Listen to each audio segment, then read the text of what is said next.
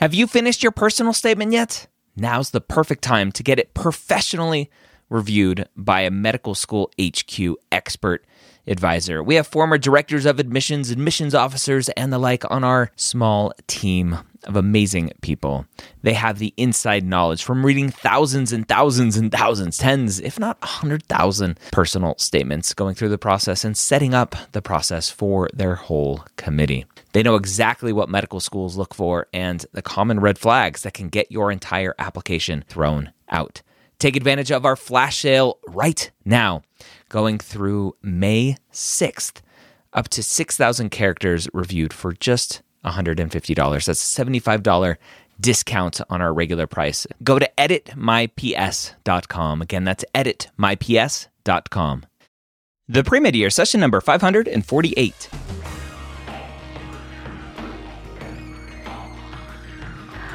Hello, and welcome to the pre med years, where we believe that collaboration, not competition, is key to your success. I'm your host, Dr. Ryan Gray, and in this podcast, we share with you stories, encouragement, and information that you need to know to help guide you on your path to becoming a physician. Welcome to the pre med years. Thank you so much for joining me today. These are some of my favorite episodes where I get to go directly to the source. When I started what was then known as the Medical School HQ podcast and medicalschoolhq.net, I was tired of reading about information from students. Premeds helping premeds based on what they learned from other premeds. That's what you get on other sites. That's not what you get here on the pre-med years. When I started medical school HQ, I said I wanted to go to the data. I wanted to go to the people, the decision makers. And yes, these are still anecdotal stories, right? But these are stories of people who are making decisions on thousands of applications and not just a student saying, here's what worked for me. Today, we're talking to Andrea O'Brien, Director of Admissions at AT Still University, the Kirksville College of Osteopathic Medicine, the original osteopathic medical school. And we have a great discussion about what she looks for for admissions in in terms of just the whole process and how students get in and what makes them not get in and all of that kind of good stuff. Again, this is still one person's opinion, but she is leading the admissions process at a medical school and reviewing thousands upon thousands upon thousands of applications year after year after year. And so while she's only speaking for her, her school, a lot of this information is transferable to other schools as well. Before we jump in and say hello to Andrea, I want to talk about the MCAT Minute brought to you by Blueprint MCAT. Obviously, the MCAT is unfortunately, one of the more important parts of this process. You have to do good enough. Good enough is depending on each medical school where they consider good enough. But to do good enough, what does that mean? Well, you have to prepare for the MCAT. You have to know how to prepare for the MCAT, and you have to know how to schedule when to prepare for the MCAT.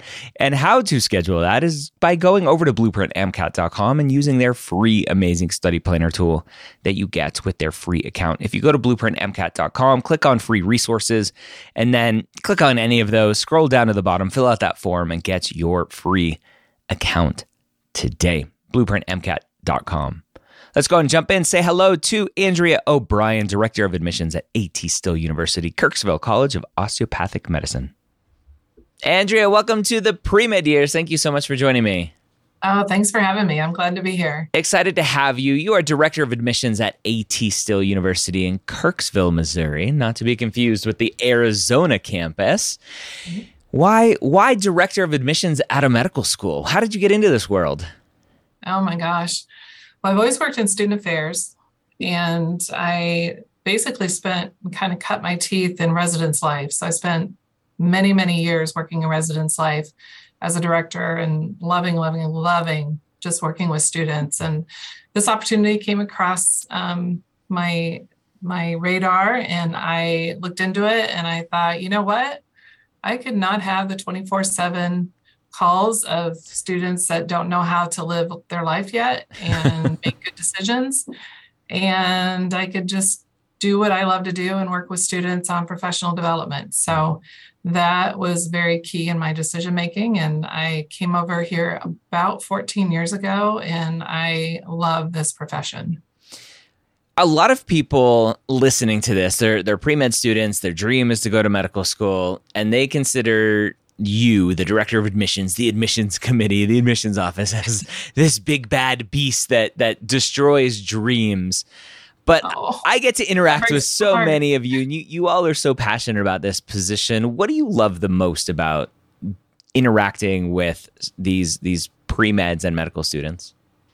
Oh gosh, how much time do we have? There's so much because you know we we hit the road. We're talking to students in their undergrad and when they're just in their formation years, so they're really just starting to figure out what they want to do. Um, talking to them as a sophomore or maybe a freshman, sometimes a junior. Mm-hmm. Um, but we're, you know, we're seeing the passion in their eyes. We, we know what they want to do. And so oftentimes, because it's such a long, lengthy process of getting from A to B or, you know, from where they are to where they want to get into school. Um, and there's a lot of people telling them what to do along the way, but it's kind of intimidating sometimes for them to, you know, talk to us sometimes, mm-hmm. which kind of breaks my heart. But um, but when you talk with them and you try to break it down and they're like oh okay it is long and lengthy. There are a lot of things to do but that that's doable. Like i mm-hmm. can do that. Now i know what my roadmap is and what i need to do to follow that. And then you see them do that and you see them develop and you develop you know you build those relationships with people. And i'm a very relationship centered person. And so when i see those students come in later and they come in for the interview hopefully again they've done everything that we've asked them to do. Um, and they come into med school and then they graduate from med school and you just i don't know i've been in this long enough that i see the whole process. I see from when they're a freshman to when they're finishing residency and they're living their life now. They're living the dream. And it's just you know being able to see that process and know that we were just a small part of the health care that they're now providing to thousands of people and that that's just such an honor i guess to be able to be a little bit of that process to um, to help deliver that you know care to people. Um, but it's just you know being able to help just being able to, to break it down give that advice uh, especially when things aren't going quite so well trying to help them either figure out how to redirect or maybe sometimes what else can i do? Yeah. so i don't know there's so many I, I could go on and on. so you you've yeah. been doing this for a while. I've been doing this for a while. Uh, tell me the truth. Do you have anxiety when you go to the doctor now? It's like, uh oh, is someone going to be there that recognized me, one of my students? there, there have been a couple times when uh, we had students rotating, and it was a rather sensitive visit, and I no offense to the student i'm like i i can't have you in the room with this particular thing it's yeah. just there's still still a little too much knowledge there that i don't want you to have so. I, I went to a cardiologist appointment uh, a, a, year or so ago and the, the the woman checking me in looked at me weird and after after the first normal like couple questions name date of birth stuff she's like do you make YouTube videos? And I'm like, ah, oh. no, really, yep, I watched you. That's me. that's funny. Yeah. Uh, but yeah, yeah, it's it's a privilege and, and it's awesome. So you've been in this role for a while. You've seen probably as much as anyone else out there the good the bad the ugly and and you do go out and you recruit students and you talk to them and give them advice which is great i would love to have a conversation with you today about the students who are uh, not the extremes, right? The ones that you're just like, you're not going to have a problem, kid, right? Hopefully, do well in your interview. You're not going to have a problem based on what I'm looking at your application. And you have the students looking at their application that you're just like, you're not ready. Please do not apply. Don't waste your money. What about the students who are just like, ah, like, I don't know. I don't, I don't know what to do with you, right? You're kind of in that middle of like, you're you've done a lot of great things mm-hmm. but let's talk about maybe some small adjustments maybe before you apply or if you do apply and don't get in some things to think about based on an application. How's that sound? Right. And honestly that's probably over 50% of the pool. You think so? There's not going to be they're going to have so many offers they don't yeah. even know what to do. And then you have your ones that are not strong performers and they may need to look honestly at some other career options. Mhm. But most most of the pool is within that middle 50th percentile. It's kind of I mean, standard bell honestly, curve distribution. It, it honestly is, Yeah. and you know, and I mean, every every school may. I don't know. I don't. I don't think all schools look that different than that. I mean, I don't know. I don't see their application pools, but um, I don't. I can't imagine they're a whole lot different than us. Yeah. And so, you know, when you're talking with students, I I always start by asking, "What have you done?" Like, just tell me about yourself instead of you know, when students come up to me and, and say, Oh, tell me about your school, tell me this, I'm like, I can start with that. I can I can go on forever about that, but I want to know what questions you really want to ask. Like Mhm. what's really the burning question? And so then they may ask a couple things, but then I'll try to get them to share about who they are. Like what what's your background? What is, you know, what kind of academics do you have? What kind of experiences do you have? and we kind of start from there and usually in that in that process there's usually an area of like you probably need to work on this a little bit more and so again you've got that upper you know i would almost say like 10% 15% that's a no brainer like you are going to get in you're going to have so many offers everybody's going to want you um, but kind of from that point down um, we got to figure out what we need to tweak Yeah. and so you know, sometimes it's a lot of academics. Sometimes people had a really rough start Mhm. to, to college, and um, you know, but but sometimes students in that situation they think, oh, I have to be, I have to be that ten percent, or I'm never going to get in. Yeah. And so, sadly, there's a lot of students that that sway themselves away from this because they think I I'm not ever going to be that top ten but it's like no there's most of the students getting into med school are more in that middle percentage and, Yeah. and honestly those people in that middle percentage category are probably more who we're looking for than than maybe even those top 10% because you have more rounded skills sometimes Yeah, I, I've talked to uh, dean, again deans and directors that those students who struggle, hopefully a little bit earlier, not later, but struggle early and then show um, some recovery. That shows you as an admissions officer, admissions committee, that when they struggle in their first semester anatomy course in med school, that they've already kind of learned some resiliency to to figure out how to improve. Is that is that something you look at?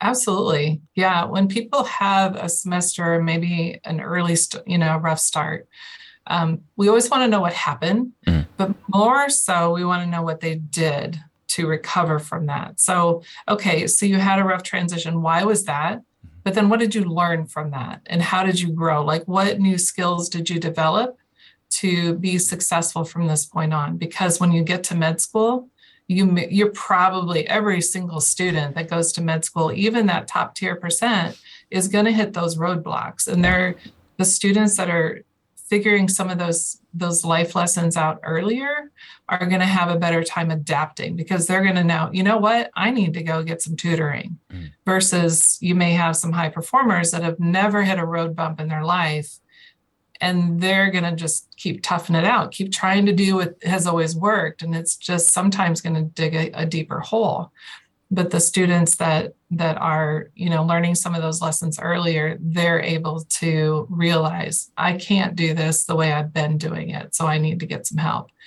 And so yeah those roadblocks early those those um, skill sets that they've developed over the years because of those those bumps in the road we want to know about that we want to hear about that.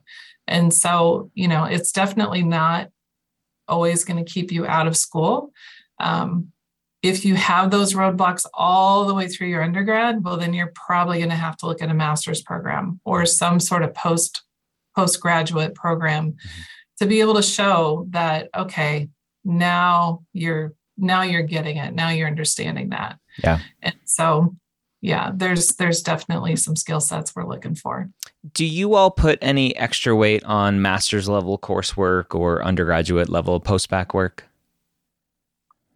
We're really looking more at how you ended school. Okay. And so we don't have a separate GPA calculated out for like the last 60 or anything like that.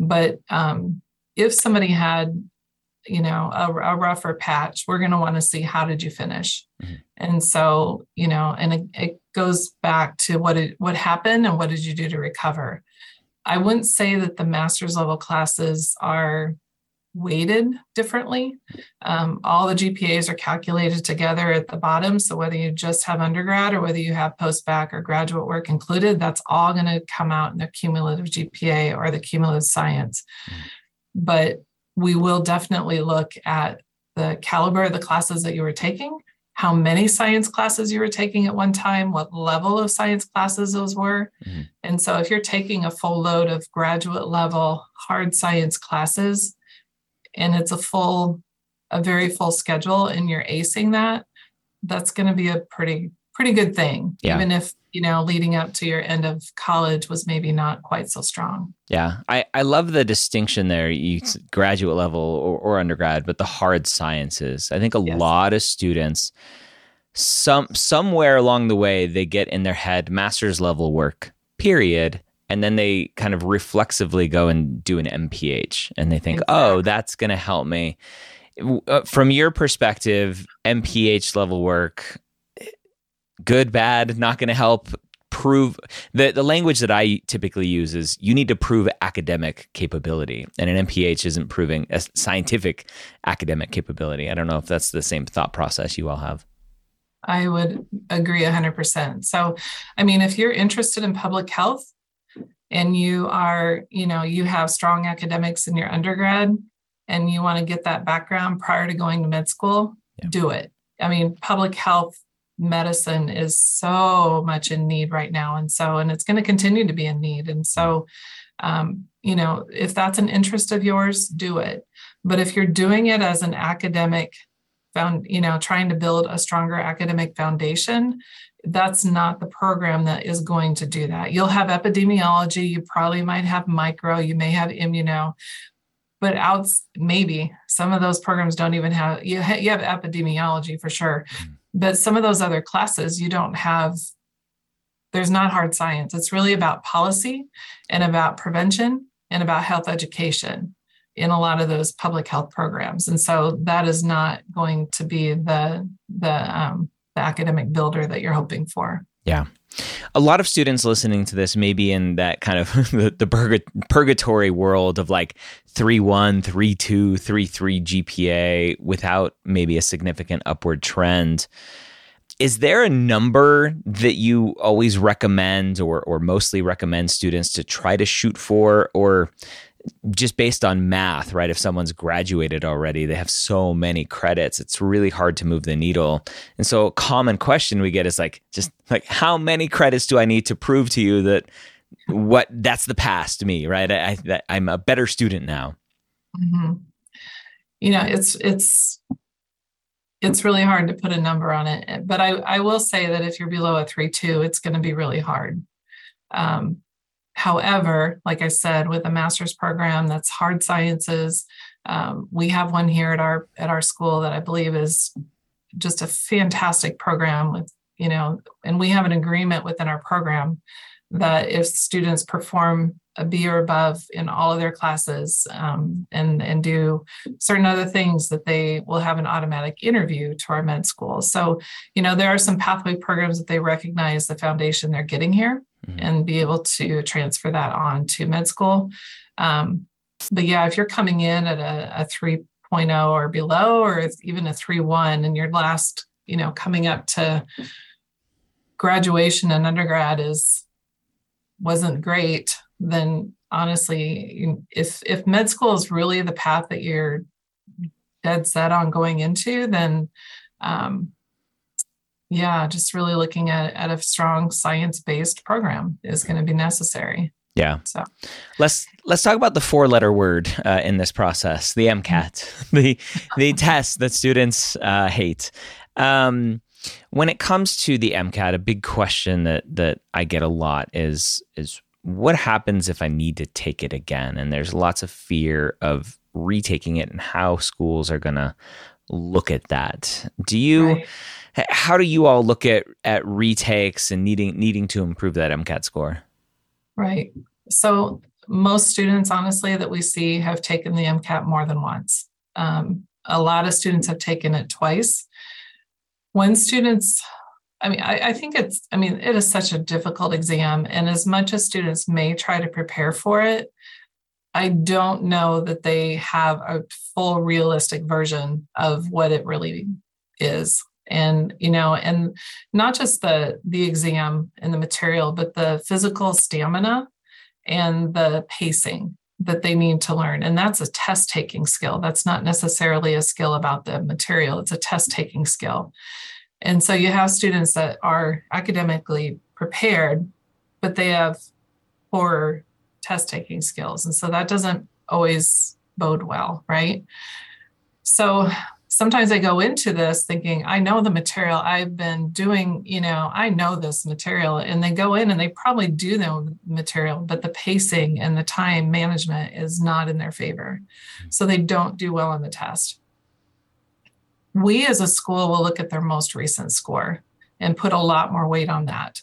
I know there's some schools that will parcel out the top score within each you know, which within each category, they'll just look at the top score within that category. Super score. Other super score. Yeah. yeah. Other schools will um, just look at whatever their highest score was. Mm-hmm. They won't, you know, even if the most recent was, you know, two months ago, but last year they took it and they had a higher score, they'll look at that higher score. So every school is going to be different in, in their policy on that. We traditionally will look at their last score. Mm-hmm. Um, we have absolutely no problem if somebody takes the exam more than once. Hmm. Um, however, if they are getting to the point where they're taking it four or five times, then that is a red flag, honestly, hmm. because, mm-hmm. you know, um, you know, I know there's a lot of debate on the validity of how much does one test score really dictate how well some students are going to do in school, in med school. Um, but the belief is out there that you still have to take boards. That's not belief, that's a fact. and um, as you know, yep. you still have to take boards. But the you know the fact of the matter is is that we have to have some sort of gauge as to your test taking abilities and your foundational knowledge and so to be successful in med school and that's one factor out of many so it's not you know it's not like um, we just look at the MCAT score. However, a low MCAT score will prevent people from getting an interview. Mm-hmm. So again, it, it is one factor, but it is a factor that we do, do take seriously. Yeah. How do you, again, kind of going to those recommendations for those students that are in that middle group, when a student is sitting there thinking that they're they're going through the application process, they're not getting any interview invites, and they're sitting with a 504, 506 MCAT score that's just like, do I retake it? Do I not retake it? Maybe it's my extracurricular hours. Like, is there one thing that you could look at for for the student who's questioning whether or not to sink all of that time and money and effort into another MCAT score to let them know, yes, retake right. it, or no, you're probably fine? I would say, look at what schools are you trying to apply to. Mm-hmm and so if you look at the school, you know, if you have a list of schools that are your top, say 10, mm-hmm. um, I heard a stat today from the AAMC. Uh, I was at a meeting with them earlier, and they said that students that are applying to MD schools are applying on average to 17 schools. Mm-hmm. Well, in the osteopathic world, the average is about nine. Nine, yeah. And so that's always a stat I'd heard was usually eight to nine schools. But yep. regardless, what schools are you trying to apply to? That would be my first question. Mm-hmm. Because if you're trying to apply apply to if your top 10 list is basically the top 10 tier schools in the entire country and you're sitting at a 504 506 MCAT, yeah. Well, you probably don't have a saving grace to get into those schools unless there's some other factor that they're looking at that's going to pull you into their pool of qualified candidates. Um, and I can't speak to other schools' processes, but um, you you have to. And I tell this to students all the time too. Like you have to think of where do you want to apply. Mm-hmm. If you're applying to schools that again look at i always tell people look at what their average incoming class stats look like mm-hmm. and beyond the clinical shadowing beyond the extracurricular just first start with what are their academic stats? Mm-hmm. Are you in line with that? Are you way, way, way below those? Are you way above those? Mm-hmm. If you're way above, well, you're not going to have a problem academically. They're gonna they're gonna love your application from the academic standpoint. But if you are way, way, way, way below, you might want to revise your list a little bit. And yeah. I'm not saying give up on those schools. I, I firmly believe, um, I told my son when he was going through PT school applications last year, have a reach school or two on your list. Have a couple schools that you would love, love, love to get an interview at or even acceptance at, but you feel like you are just not, you're not at their level. But you never know. Mm-hmm. Um, so it's not a bad thing if you can afford the extra application fees to have a, a school or two on your list that you would consider a reach. Yeah. But you need to look at what are you more in line with. Mm-hmm and those are probably going to be schools that you're probably going to find more success at yeah it's one of the things that um, I my big mission right is increasing transparency in this whole process mm-hmm. and i would love uh, and the MSAR did this a little bit this past year with um, historically they've done the median MCAT, median GPA, and then 10th, 25th, 75th, and 90th percentiles. This year they added mean GPA uh, and MCAT score with standard deviation to add a little bit more transparency.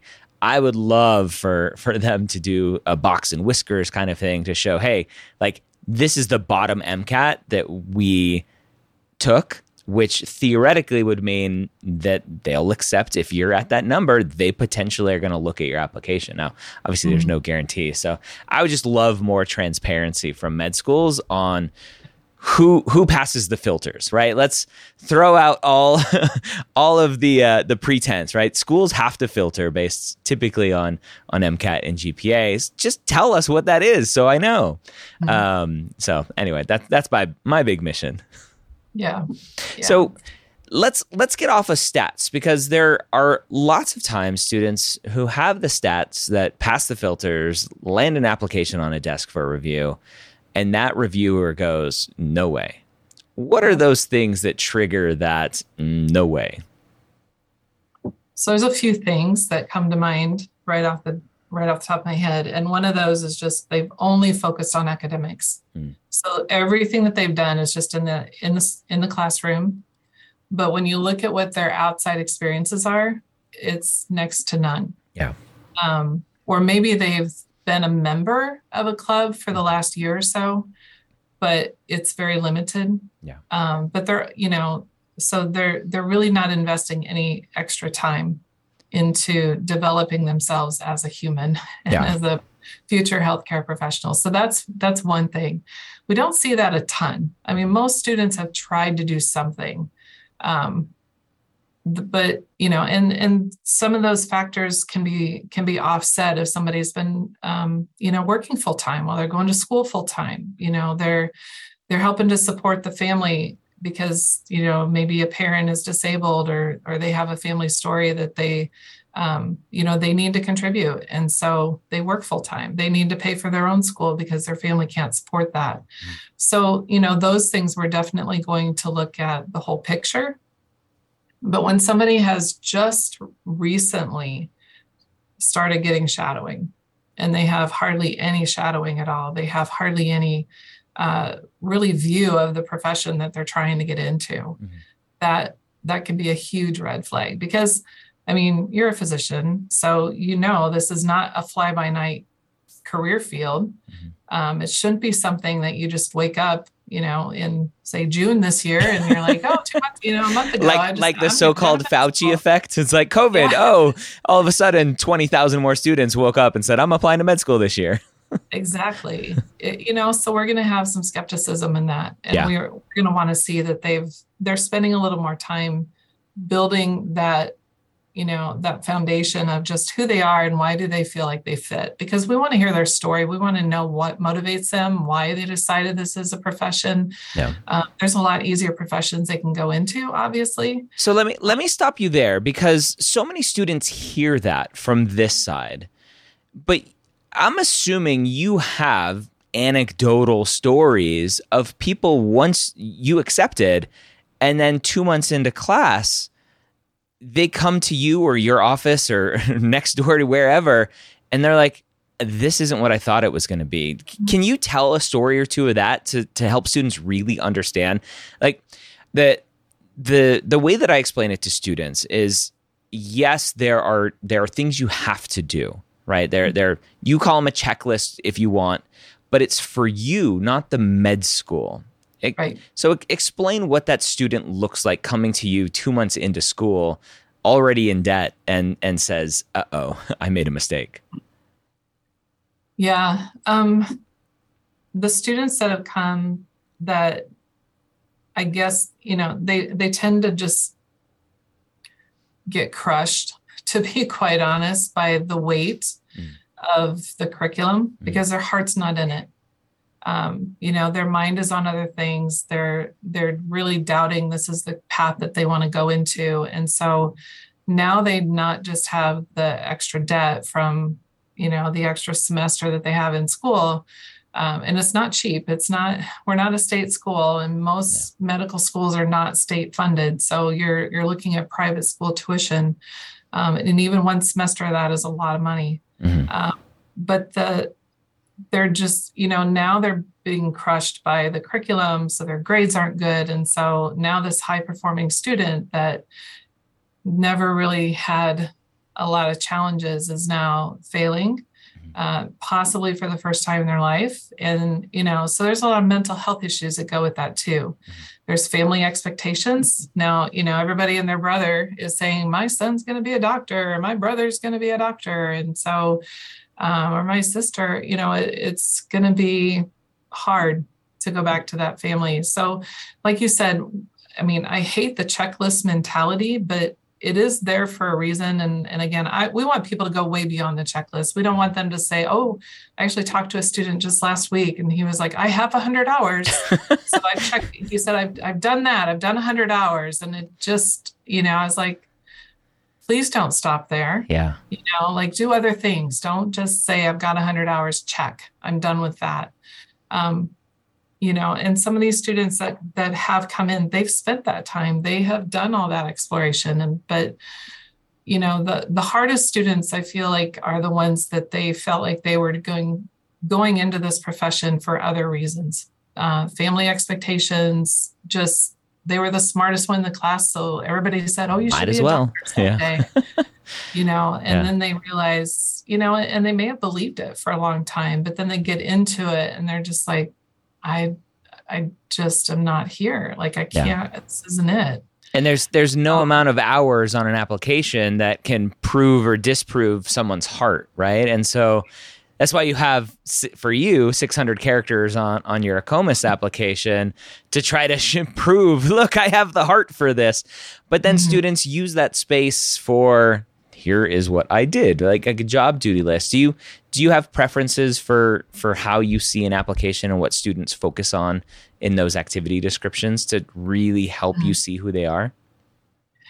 Yeah, I mean, in the there's a there's a couple of different things. So with the experience section, obviously there's only a certain amount of characters and it's only 200 or 250. It's very short. It's not very long. And yep. so um, I always tell students that I want to know what you did. Like I want to know what you saw. I want to know what responsibilities you had. I kind of want it as a bullet checklist. If if I could have my wish, it would be a bulleted checklist. Interesting. Okay. Um, just because sometimes people get stuck on the narrative. Mm-hmm. They think that every little one, even if it's only 200 characters, has to be an essay. Yeah. And honestly, in the experience section, you don't have time for an essay. It, you know, there's too many filler words that get stuck in that. And so I want to know the bulleted list. I want to know the nitty gritty. What did you do? And who did, you know, what kind of uh, um, clinic was it? Was it for low income people? Was it for, you know, people wanting, you know, plastic surgery to, you know, mm-hmm. improve their looks? You know, what kind of client base were you looking at or patient base were you looking at? But then I want to know what you did. You know, did you just shadow? Were you a, you know, taking health and histories? Were you, you know what were you doing what did you see um, so that would be in that experience section but then you know in in other essays of the application whether it's a personal statement or things that's really where i want to hear about your motivation i want to and and within the personal statement in telling me about your motivation and your fit for medicine, I don't want you to tell me you're a good communicator or that you love working with people. Mm-hmm. I want you to give me examples yeah. that tell me that without you telling me that. Does that make sense? Oh, that's I say it day in and day out, Andrea. Okay. All right, we're on the same You're preaching to the Thank choir. Goodness. Thank goodness. Yeah. But yeah, I tell people that all the time. Like I, I want to hear it through. I want to, I want to know who you are through the examples you're sharing. Yeah. Yep. So yeah, show me you have empathy. Don't tell me you have empathy. Exactly. Right. Everybody can say you have empathy. You know, yep. everybody can say that, but I want to know. Yeah, one of our students many years ago, he um, I wish I would have gotten a copy of his personal statement because it was one of the best written uh, personal statements. It was I was pretty new in this position, so I didn't have the forethought of, huh, you know, maybe someday I'll be talking about this on a podcast. but the the the young man he talked about how he was mentoring a, a young man uh, in high school who was very autistic and he got into a lot of behavioral uh, problems and but nobody would he he got to the point where nobody wanted to work with him mm. because they you know he was very difficult and our um, our student now doctor he talked about how he was assigned to him and he was very nervous but then he found a way to connect with them and when the kid was getting into some trouble, well, then he would be one of the kids the family would ask to come in and talk with him. And so he would. And over time, his family and the teachers and the school were noticing a decrease in the behavioral issues. Hmm. He said, but he was talking about how he felt like he was one of the few people that this kid trusted. And I, I was just like, you know, I've, I've been on the board of directors for an agency that works with people with disabilities for 20 years and I just was like, oh, oh my gosh, yeah. like you are just like the epitome of of who would be empathetic and not be judgmental of somebody. And so I I read that and I was like, oh, I want this guy. just, yeah. you know, he's who we're looking for. And yeah. how how do you teach reviewers, admissions committees to to screen out fake, right? The the just the the students that you you hope that you you catch and be like, uh uh-uh, uh like I don't want you around any patients. They yeah. they have good stats, they have hours, they have theoretically everything, but then you, you there's just something in an application or an interview and I mean, I'm asking this question going, oh, wait, maybe we shouldn't talk about this because we don't want the people to know how to avoid to, it. Uh, a secret. Yeah, but it's just an interesting question that just popped in my head of like, because I, I went to med school, right? And and right. they're classmates of mine that I'm like, how did you get through this process? Mm-hmm. The I, I would uh, have hoped that there were some red flags going off looking at your essays or your interview because I don't want you anywhere near my family members or people who I like. Right. So how, how do you do that? I, am assuming it's hard yeah. with how many applications did you get last cycle off the top of your head? 10,000? 4,600? 4, okay. 4,700. I'm looking at the stat so right almost 5,000 applications for a couple hundred seats? One school. Uh, 172. 172 yeah. seats. Okay. Yeah. So, I mean, there are a lot of ways I could take this question, but I would say the number one thing is a one letter word I. Mm. Everything they say is about them. Mm-hmm. And it comes across very egotistical and very um, just arrogant. Yeah. Um, but it comes across in their application, it comes across in their interview. If everything that, you know, if you read the personal statement and you're just like, every other word is I, mm-hmm. you know, there's nothing about other people. There's nothing about helping other people. It's about all about their accolades and all about their achievements and all about how great they are. Um, that's like a huge turnoff. And so, because obviously this is a profession that shouldn't be about you Mm-hmm. It should be about helping other people. It should be about caring for other people and their success and their health and their their well-being. And if at the you know, if you're writing your essays and everything is about you, well, I don't want you for my doctor. you know, I mean, how much investment are you going to have in my health mm-hmm. if it's going to interfere with you? you know, and and your goals or your personal life or you know things like that? Are yeah. you going to take the extra time to figure out a health condition for your patient that's nobody's finding the answer to? Um, yeah. So okay. that's probably a, a big number one. And then the other is just those communication skills you know if if people are are communicating within again that essay the um, that there's kind of a lack of compassion for people um, a lack of empathy um, and then they get to campus if if they get the interview if if they get through the part um, of screening and we don't catch it but then in the interview they're conveying it's really about a lot of, that's pro i honestly it's that arrogance and that number you know i'm number one is really the one of the key factors. Honestly there are always every year there's always some students that get through that you know a year down the line you're like how did we miss that? But luckily it's not too many but i don't know how to filter all of that out. I don't thinking about right reviewing an application going through that process trying to find the students that are obviously going to be academically successful trying to find the students that are going to fit well within your community the location the patient population you're serving. There's so many things you're looking for. At the end of the day when it comes down to two students who are nearly identical how do you make that call? Honestly it's probably who do we think well, who do who do we think will come here? You know, if you're looking at two very equal students, um, there's really no defining factor between the two, but maybe one of them has a connection to this regional area, even. I mean, because we do recruit nationally. Um, it's possible that they may be the first one we call. Mm-hmm. However, if the person, and I'll just throw, say, somebody from Washington State, because we're from Missouri.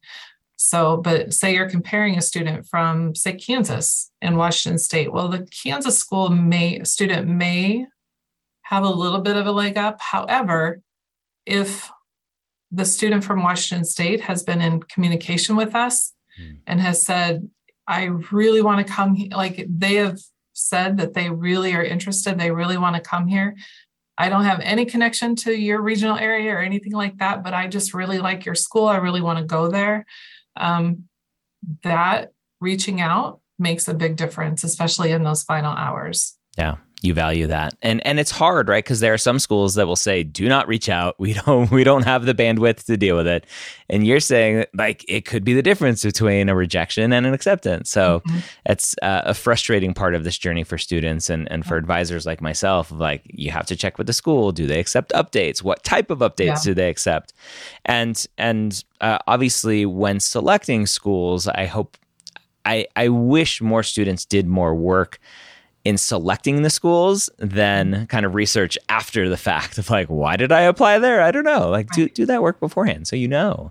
And then mm-hmm. hopefully during an interview you can express that kind of uh, excitement and, and desire. So that's that's great. You are coming to maptcon october 6th through 8th mm-hmm. in baltimore. Talk about from a school's perspective right? You're a director of admissions. You do a lot of recruiting of students. For you what is it like for you to go and talk to students away from your institution, maybe on some neutral ground?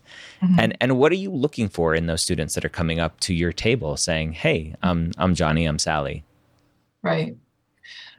You know, recruitment events can vary from people not being very engaged at them to people where to where you are, you know, five deep at the table and you can't hardly even talk to everybody. And so you know recruitment fairs are are great but it's it's obviously the beginning of what i hope is a future conversation. So you know i'm hoping that we can at least make some sort of connection to where you know we follow up later or the student can follow up with me later. Um, I don't usually those events are kind of busy, so you really don't have a time to have that super long heart to heart advising session that um, you know where the where you're asking the student to share some pretty sensitive information to get a better idea of who they are and, and their background. And so, you know, it is something where I hope students take advantage of those opportunities though, because you know, when you're going to one of those fairs, you've got I mean, I don't know how many exhibitors you have, but I'm I've been to many fairs and there are a lot of exhibitors. And so, you know, we're all spending a lot of money to be there. Mm-hmm. And the students should recognize that they have an opportunity to not just call and put the work effort into, you know, I'm going to reach out to this school or I'm going to reach out to that school. You you spend an hour or two hours circulating a room and getting information and getting a feel you know, getting a feel for the people that you're talking with. Do they seem like they're really interested in you or are they just handing out papers? Um, you know, and then follow up with the schools, you know, get their information and actually look at it. And then follow up with the schools that you feel like, you know what, I, I want to learn a little bit more. Um, many of us at this point are doing virtual calls or virtual Zoom sessions for advising with students. And so we, I mean, I've had several this week. And so um, you know, that's a very common thing for us. Um, in my email signature, I have a link. I, I'm not shy about it. Like I have a link that if you want to connect with me through Zoom, just go on. You can look at my schedule and see what's open, and and just go on and, and find a, a spot.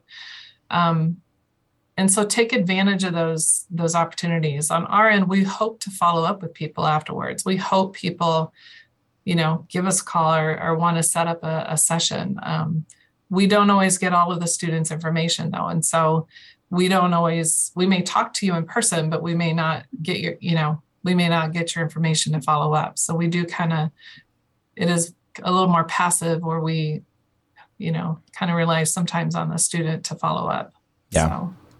Okay. Well, I'm excited we to. That's a starting point. Yes, yeah. I'm excited to have you there, um, and you can share your wisdom. I, I, think you're speaking on the DO admissions panel as well, so mm-hmm. hopefully students will register and meet you in person, meet me in person.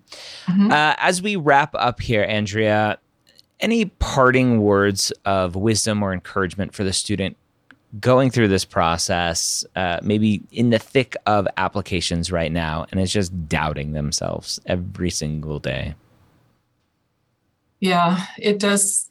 It's a very long process and it can be a little overwhelming. Um, what I would say is if you're doubting yourself, get a hold of a couple schools and talk with them and see whether you're, you're on the right track because if you're if you're not on the right track if there's something that's missing if you're not hearing anything back from schools there's probably something missing.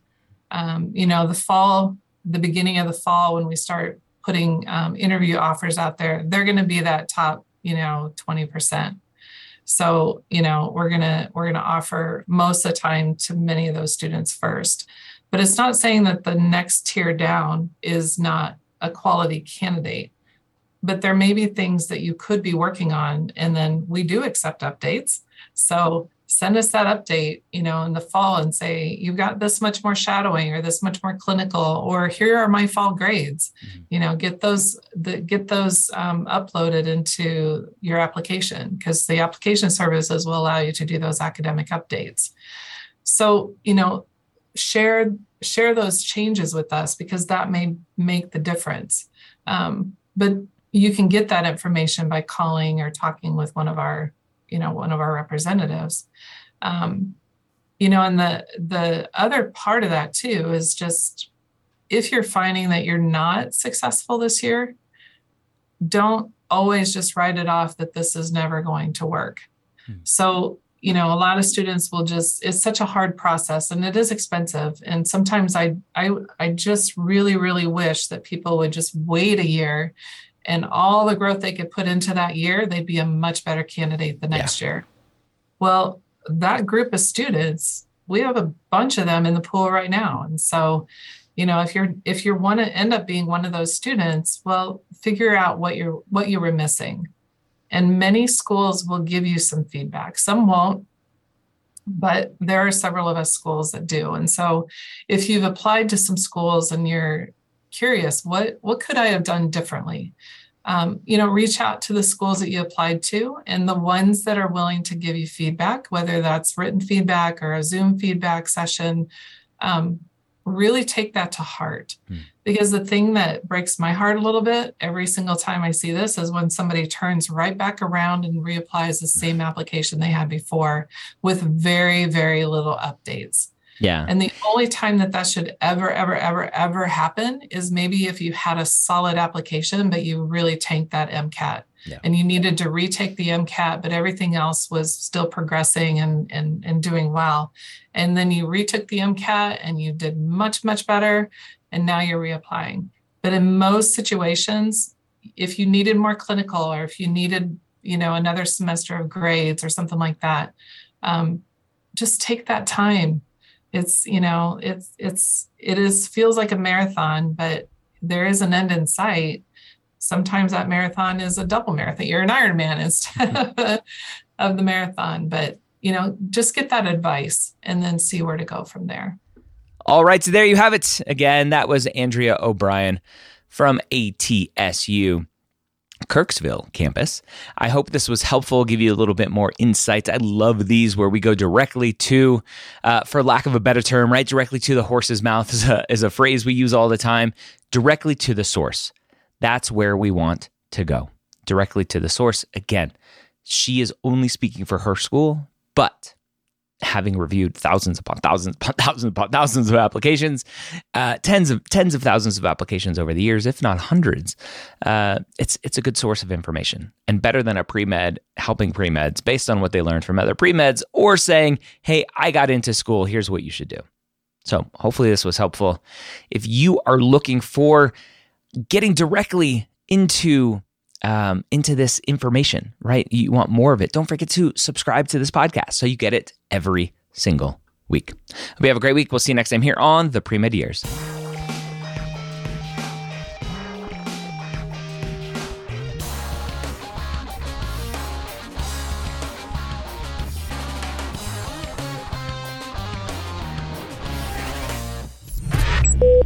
This is MedEd Media.